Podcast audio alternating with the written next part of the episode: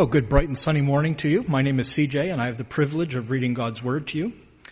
Uh, today's scripture reading is from the first letter of John, chapter 2, verses 1 through 11.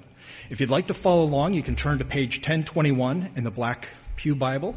Uh, you can pull out your iDevice, or you can follow along on the screens behind me.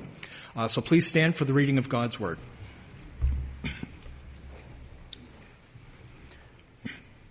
Again, 1 John chapter 2 verses 1 through 11. My little children, I am writing these things to you so that you may not sin. But if anyone does sin, we have an advocate with the Father, Jesus Christ the righteous. He is the propitiation for our sins, and not for ours only, but for the sins of the whole world. And by this we know that we have come to know him, if we keep his commandments. Whoever says, I know him, but does not keep his commandments is a liar, and the truth is not in him. But whoever keeps his word, in him truly the love of God is perfected. Excuse me. By this we may know that we are in him. Whoever says he abides in him ought to walk in the same way in which he walked. Beloved, I am writing you no new commandment, but an old commandment that you have had from the beginning. The old commandment is the word that you have heard. At the same time, it is a new commandment that I am writing to you, which is true in him and in you, because the darkness is passing away and the true light is already shining. Whoever says he is in the light and hates his brother is still in darkness. Whoever loves his brother abides in the light, and in him there is no cause for stumbling.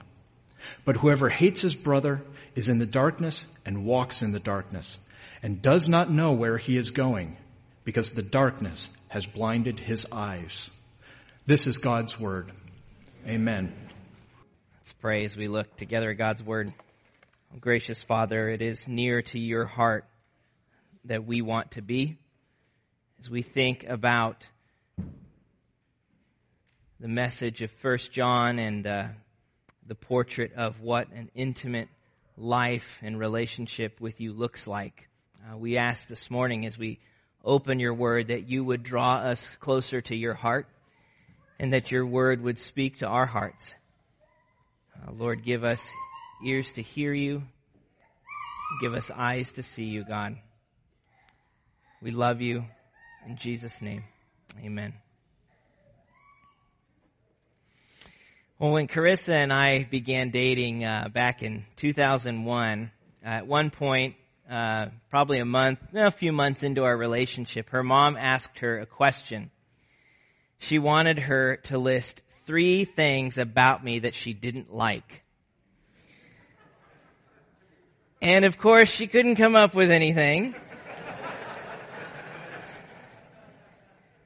Not because it wasn't there, mind you, but because we were in that proverbial rose colored glasses phase where neither could do any wrong. We were never going to fight or have a disagreement. Of course, that was her mom's point, you know, to try and open her eyes. And you realize if you marry this guy, you will be stuck with him forever. You need to know, you know, what you're getting into. Well, several months after that, um, actually the day before our wedding, my good friend and mentor Brian uh, pulled me aside and said to me, "You will never be angrier with another human being than you will be with your wife." But you will never be more enthralled with or more deeply committed to another human being than you will be with your wife. And he was right on both accounts for both of us relationships are good. They are good. Whether we're talking about marriage or friendship or parenting or being a good neighbor. But relationships are hard because people are sinful. We do stupid things in our relationships. We do selfish things. We hurt each other. Even though we might not want to, even though we may not realize we're doing it at the time. We do it. We sin. And there is no more destructive force in relationship than sin. Relationships at their best are when each person is more concerned about the other. That's when it's at its best. That we want what's best for them. We take pleasure in what they take pleasure in. If you're a parent, uh, you know, how many of you, when uh, this past Christmas, how many of you were more excited to see what your kids got you than you were at seeing their reaction to what you got them? That's that's what you want. That's the best. Seeing that we delight in their delight. When you love someone, you're more concerned about the other than you are about themselves, about yourself. Sin takes that and turns it upside down and messes the whole thing up. And when the Bible talks about sin, it's talking first and foremost about our disobedience to God, uh, about our, our, rebellion against God. But uh, throughout Scripture, that disobedience to God is often directed towards other people as well. So if I slander my friend, not only am I dishonoring God and disobeying His word, I'm also destroying my friend's reputation or damaging it. And so sin is both a vertical and a horizontal uh, thing, and it is an enemy of relationship. Sin is an enemy of relationship. And that's not hard to illustrate. I think all of us could probably come up with several examples of how sin messes up relationship. I mean, you think about what happens when a friend, when someone you love and trust, uh, that you're close to, when that friend ignores you, uh, or betrays you, or says something that hurts you. You know, what does that do to your relationship? Where there was once affection and joy, there's now a sadness, uh, even an anger. There's this cloud hanging over your friendship, drowning out the sunlight. Or you think about the, the other side of it, when you do something stupid uh, and selfish and hurt someone you're close to.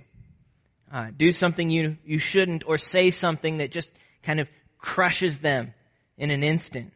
Where there was once confidence and intimacy, there's now shame and insecurity.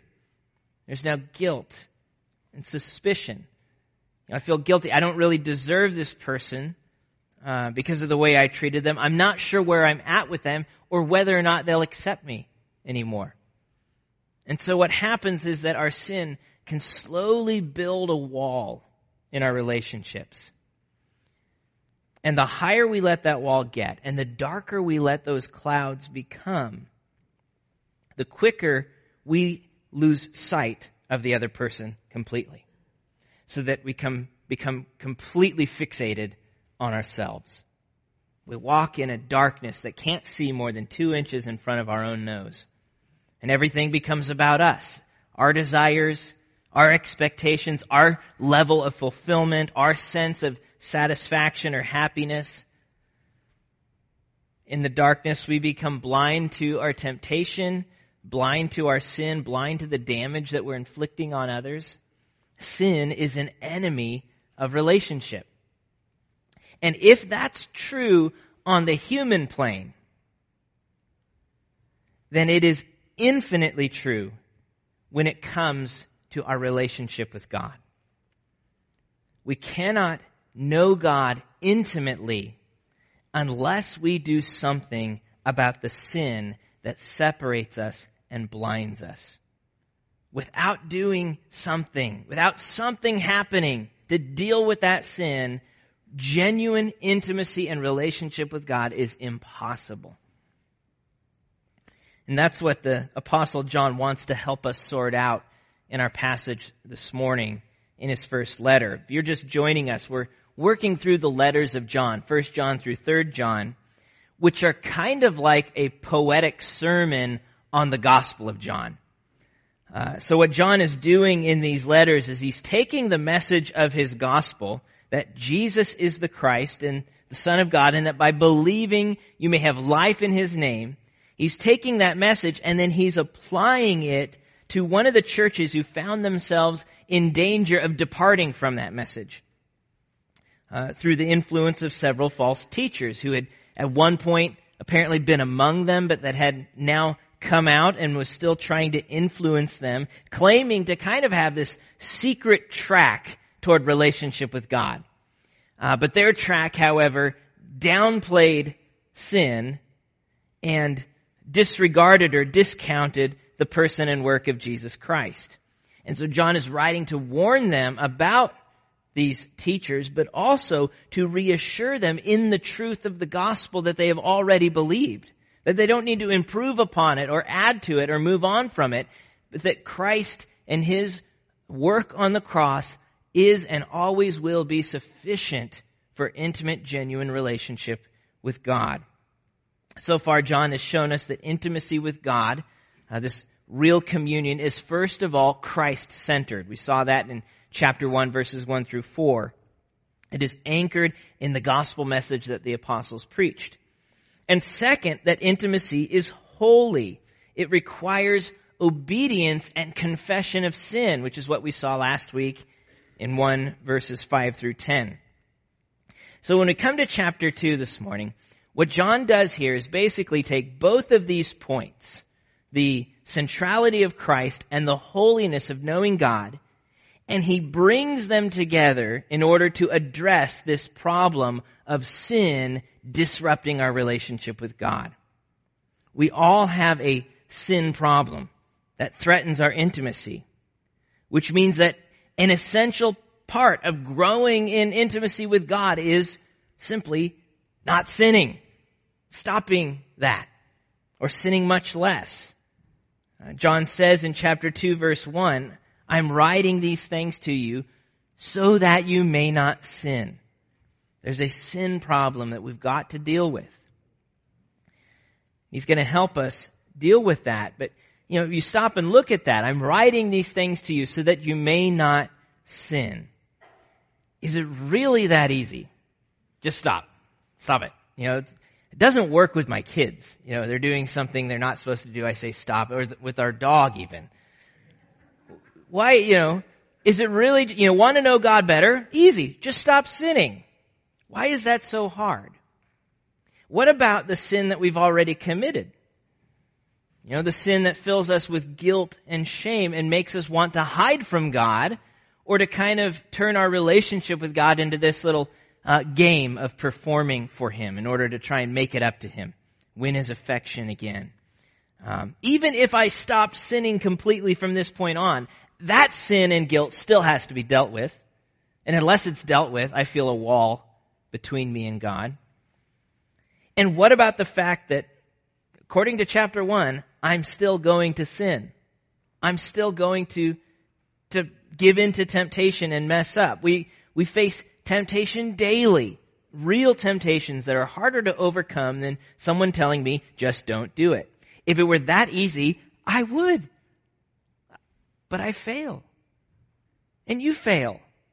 We all fail. John told us in chapter 1 verse 8, if we say we have no sin, we deceive ourselves and the truth is not in us. Sin is an enemy of relationship with God. And so somehow not sinning becomes essential to that relationship. But as one author reflects, knowing God by not sinning is a goal as lofty as climbing Mount Everest without food, shoes, gloves, or an oxygen supply. Yet, it is obtainable through Mount Calvary. How do we prevent sin which once controlled our lives from ruling our lives? The answer, according to John, is Jesus' advocacy and his example. His advocacy and his example.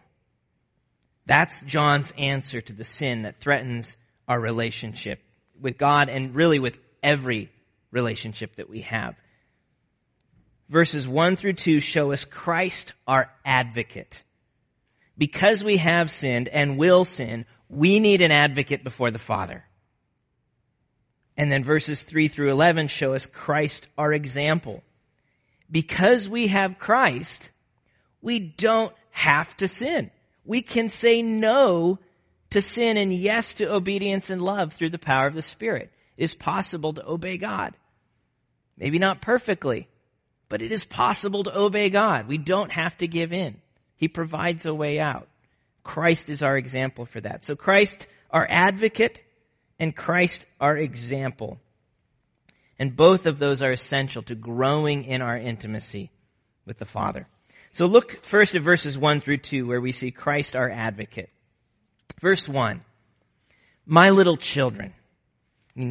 Notice John's love for this congregation he's writing to throughout the book. My, my little children, beloved. He's always in, addressing them in terms of endearment. My little children, I'm writing these things to you so that you may not sin. But if anyone does sin, we have an advocate with the Father, Jesus Christ the righteous. He is the propitiation for our sins, and not only for ours, not for ours only, but also for the sins of the whole world. So, how do we deal with the guilt and the shame of our sin that slowly builds this wall between us? Sins in the past, sins in the present. How do we deal with that in our relationship with God? We trust in Christ, our advocate. So what does it mean that Jesus is our advocate? Uh, what are we talking about? Well, an advocate, as uh, Martyn Lloyd-Jones explains, is one who represents another, who stands before a court and he presents the case of someone else. He represents this person and puts forward the pleas. And so you think of a defense attorney. That's kind of our modern category for an advocate. Uh, that's what Jesus is for us as he sits at the right hand of his Father in heaven. He is our advocate, interceding on our behalf, appealing on the basis of his own blood in defense of our sin. You think of the song we sang a little bit earlier this morning. Before the throne of God above, I have a strong and perfect plea. A great high priest whose name is love, who ever lives and pleads for me. Jesus Christ is our advocate. Now, in thinking of that picture, uh, we need to be careful not to extend the metaphor too far. In that, uh, you know, some of our courtroom dramas, you have kind of the advocate who's the altruistic against this angry judge who doesn't want to, to let the guy off or something like that. That's not the picture here. Uh, we should not picture that Jesus is appealing before an unwilling or forgetful God. Lloyd-Jones continues, it was not that the Son decided to come on his own and then having done so is pleading urgently and passionately for our deliverance. No, it was the Father who sent the Son to rescue us. We can't forget that important part of this picture. The fact that we have a defense in heaven for our sin is a result of Father, Son, and Holy Spirit in their love and for their glory, planning before the foundation of the world that they would bring an eternal salvation for their people. It is God's plan, not just Christ, the whole Trinity together. And so on the basis uh, of his blood, Jesus makes our defense. And you think about it, you know, his work is cut out for him. He's advocating for me, for starters. I mean, that's, that's a hard case to make in terms of, you know, being accepted by the Father. I know my sin. I know my failures. And He's doing that for all of us. His job is to make a case, a defense for people who are actually guilty of the charges that have been leveled against them. We really have messed up. We really have rebelled against our Father. And so on what basis is he able to make our plea for mercy? I mean, we're guilty. God is holy. Uh, we saw last week, God is light and in him there is no darkness at all. How can a sinner who's guilty have relationship with a holy God? Well, there are two uh, reasons Jesus is qualified and able to make our defense. Uh, two reasons that John points out here. First, because of his character. He is Jesus Christ the righteous. Jesus Christ the righteous. Though we are unrighteous, though we are actually guilty uh, of ignoring God, of not keeping his word, of, of putting ourselves first and hurting each other, uh, of ignoring him, dishonoring him. Jesus isn't guilty of any of that. He is the righteous. He perfectly obeyed the will of his Father. He was tempted in every, in every way, just like we are, but yet without sin. And because he is righteous, he is uniquely able to stand in our place before his holy Father as our representative, offering his righteous life in place of ours. He's the righteous. That qualifies him the second reason he's qualified to advocate on our behalf is because he himself has paid the debt of our sin in full on the cross. And that's what John talks about in verse 2. He is the propitiation for our sins. And not for ours only, but also for the sins of the whole world. Now, we don't use the word propitiation in daily conversation. It's kind of a technical term. Uh, but it refers to the kind of sacrifice that bears God's holy anger against sin. A wrath bearing sacrifice. Uh, some translations will uh, will translate it with the word atoning sacrifice. That gets at the picture as well. And so, if you think of the Old Testament, the, the sacrifices in the temple, or you think of the Passover lamb, the idea is what we call substitutionary atonement. So there's a substitute. God is judging sin, which he must do if he's a righteous God. But he pours out his wrath on a substitute, like a goat or a bull in the Old Testament, instead of Israel, so that he can deal justly with sin and yet mercifully with sinners at the same time the substitute takes our place. And, and all of those Old Testament sacrifices were ultimately pointing forward to the great and final sacrifice which Jesus himself offered as both the great high priest and the lamb together. The book of Hebrews describes it like this, Hebrews 9, 11 through 12.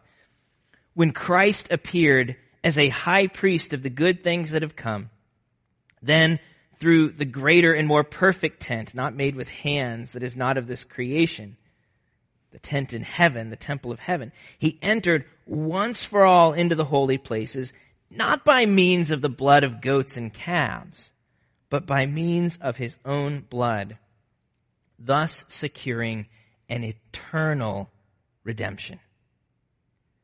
Do you hear that word? He secures through his blood an eternal redemption. A redemption that cannot be taken away. For those who have placed their faith in Christ, we are secure. What he has done is enough. Jesus' blood does not simply wipe the slate clean and then hand it back to us and say, you know, what are you going to do now? We have the chance to dirty it up again or whatever. He doesn't just wipe the slate clean. He takes the slate and he shatters it against the cross. There are no more charges against us.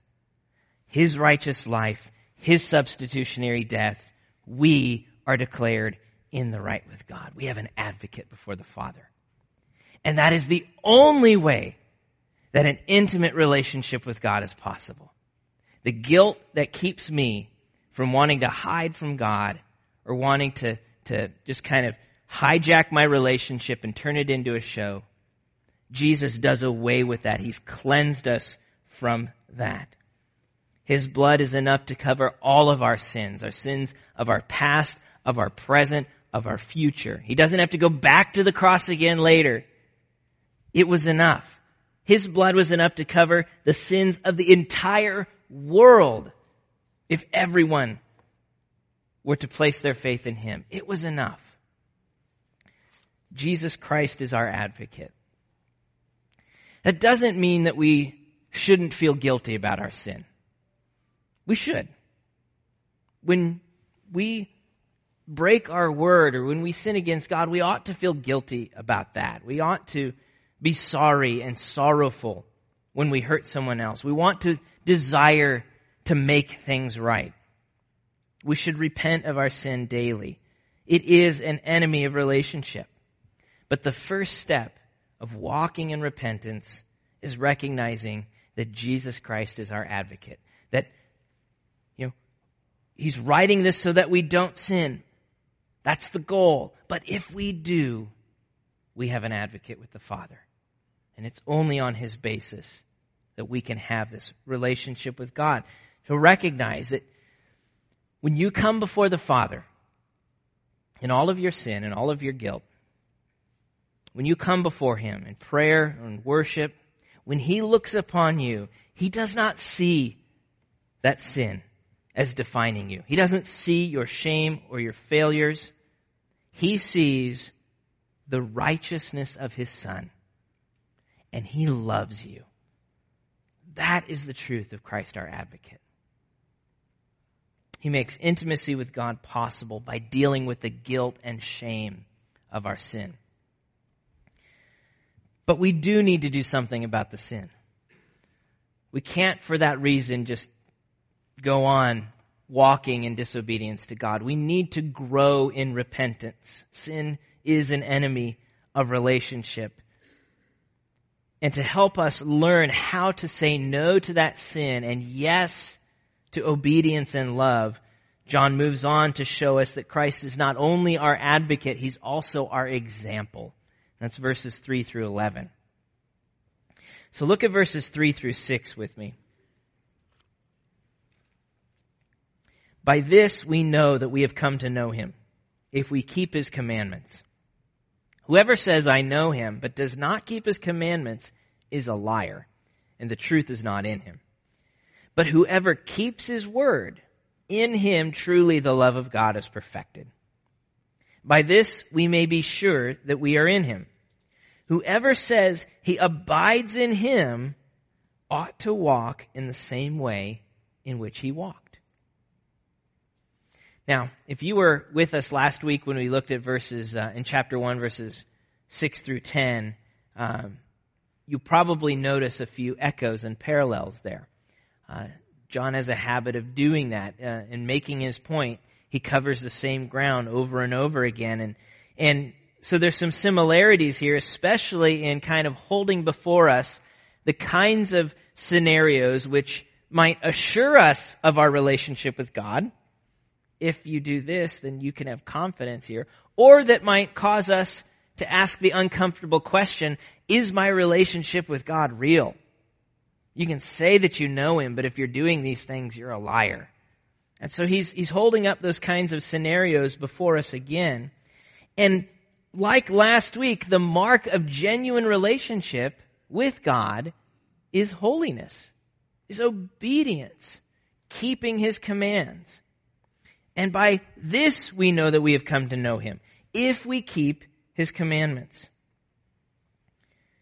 He's not saying that keeping God's commands is what earns us our relationship, uh, but it is evidence that we have a relationship. We live as though we've actually met God and been redeemed by him. Um, obedience is evidence, and it is necessary evidence, such that Verse 4, whoever says, I know him, but does not keep his commandments is a liar, and the truth is not in him. John puts a lot of emphasis on obedience in this book. He came out of the gate making that point, and he hasn't let up yet, and he's not going to let up through the rest of the book. So you just be prepared. We're going to talk about obedience a lot. But we need to understand that he's not so excited or emphatic about obedience because he's, you know, a legalist who thinks that our worth or our value are tied to our performance for God. That's not at all what drives him. He's passionate about our obedience because he's passionate about our relationship with God and genuine intimacy and communion with God. He wants to see that happen and he knows that sin is an enemy of that intimacy. It's an enemy of that relationship. Which means that obedience is a friend to our intimacy with God. It is a benefit. It is, as he puts it in verse 5, an act of love. We obey God not because of, of some drudgery or duty, but out of love. Whoever keeps his word, in him truly the love of God is perfected. And when he says love of God here, he's almost certainly talking about our love for God. And he makes that point elsewhere several times that if you love God, you will keep his commands. Obedience is not duty or drudgery, it's an act of love. It is intensely relational. So, so often we, we kind of think of it in this category of a list of rules we're supposed to keep, as opposed to a person that we have the privilege of loving. That's the category John gives us for obedience.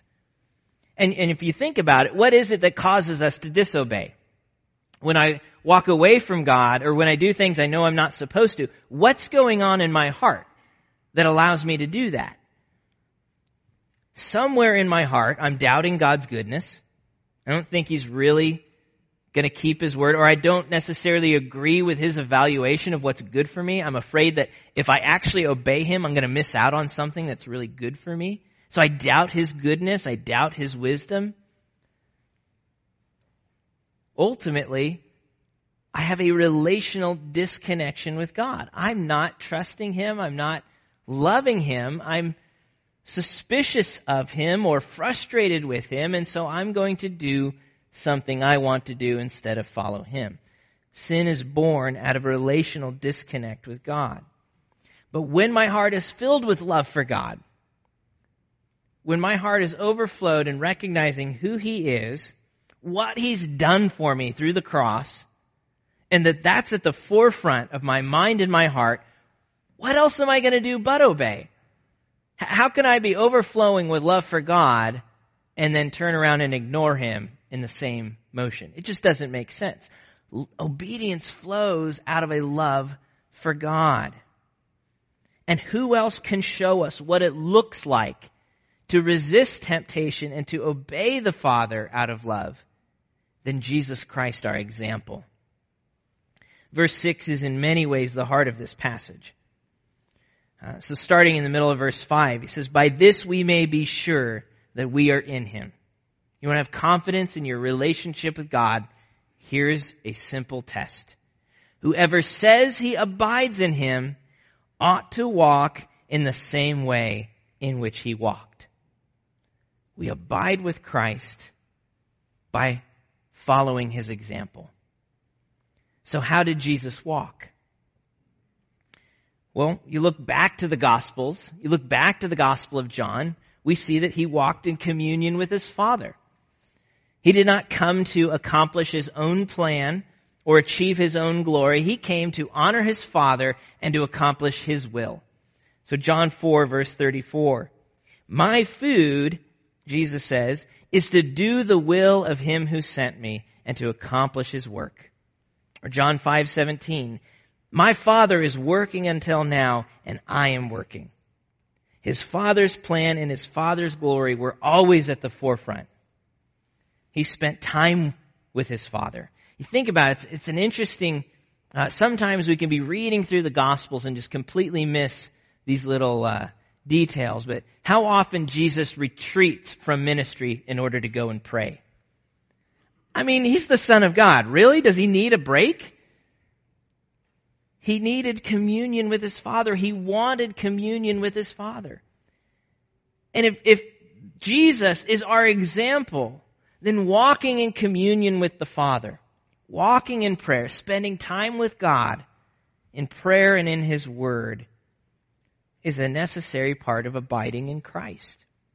And frankly, I don't know if this is your experience, but I would guess that it is. I know it's my experience. When I'm abiding, when I'm continually spending time with the Father and the Word and in prayer, it's a lot easier to say no to sin. Because my heart is so much fuller with God and His love. And so to walk as Jesus walked is to commune with the Father. Second, Jesus walked by the power of the Holy Spirit.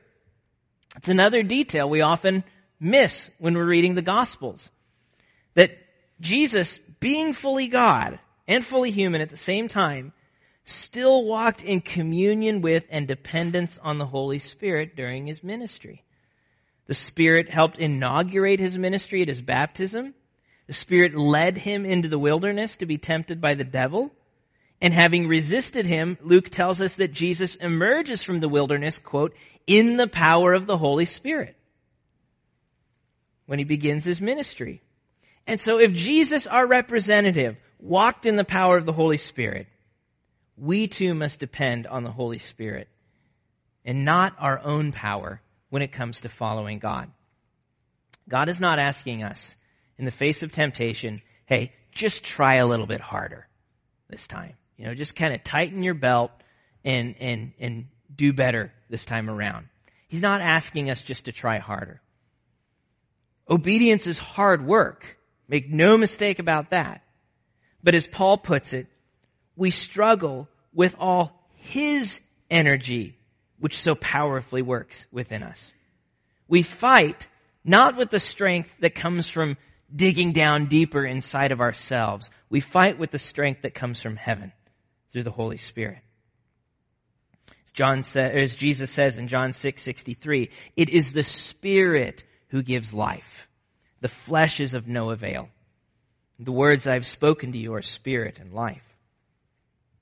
So he communed with his Father. He walked by the Spirit. Third, Jesus walked in love.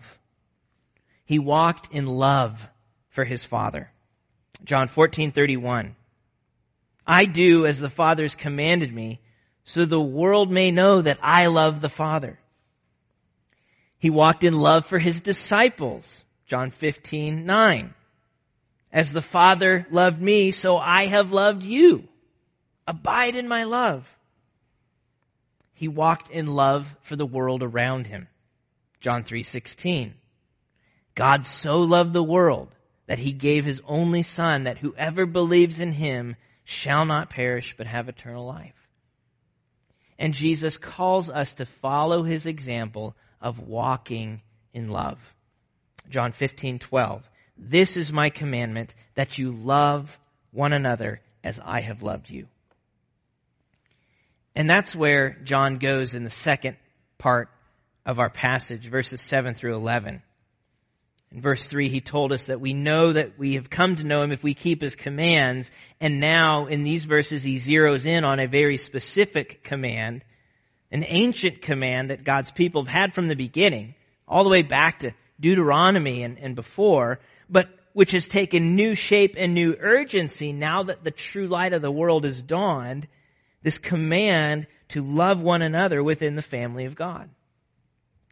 Now, because John is going to return to this subject three more times in this letter, uh, we're not going to spend much time on it today.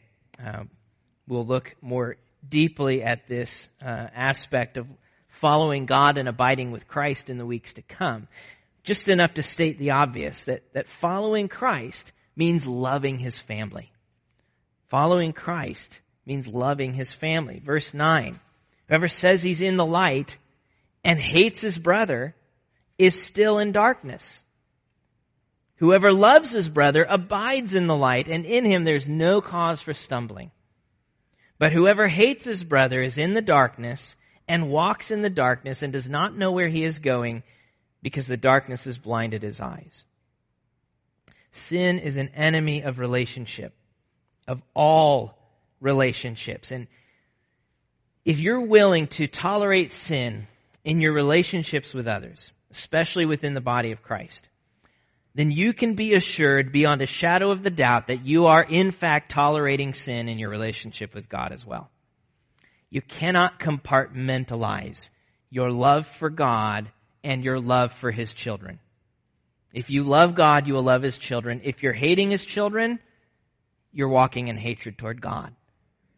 That's his point. Again, we'll, we'll look more uh, closely at that in the weeks ahead.